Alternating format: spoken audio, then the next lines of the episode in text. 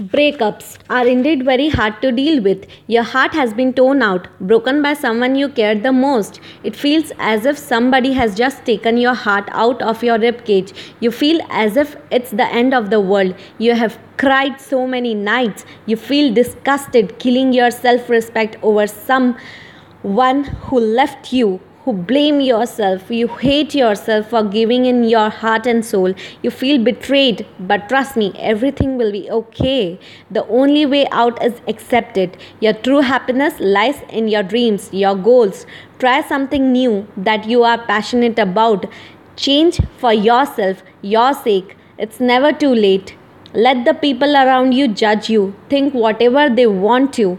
But remember, they don't matter. They never will.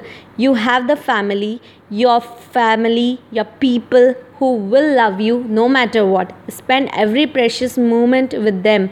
People who love you want to see you happy. So gather all your broken pieces and be your own superhero. Don't blame yourself because you have suffered enough. It's not easy, but have faith in yourself. Fight to be the stronger version of yourself.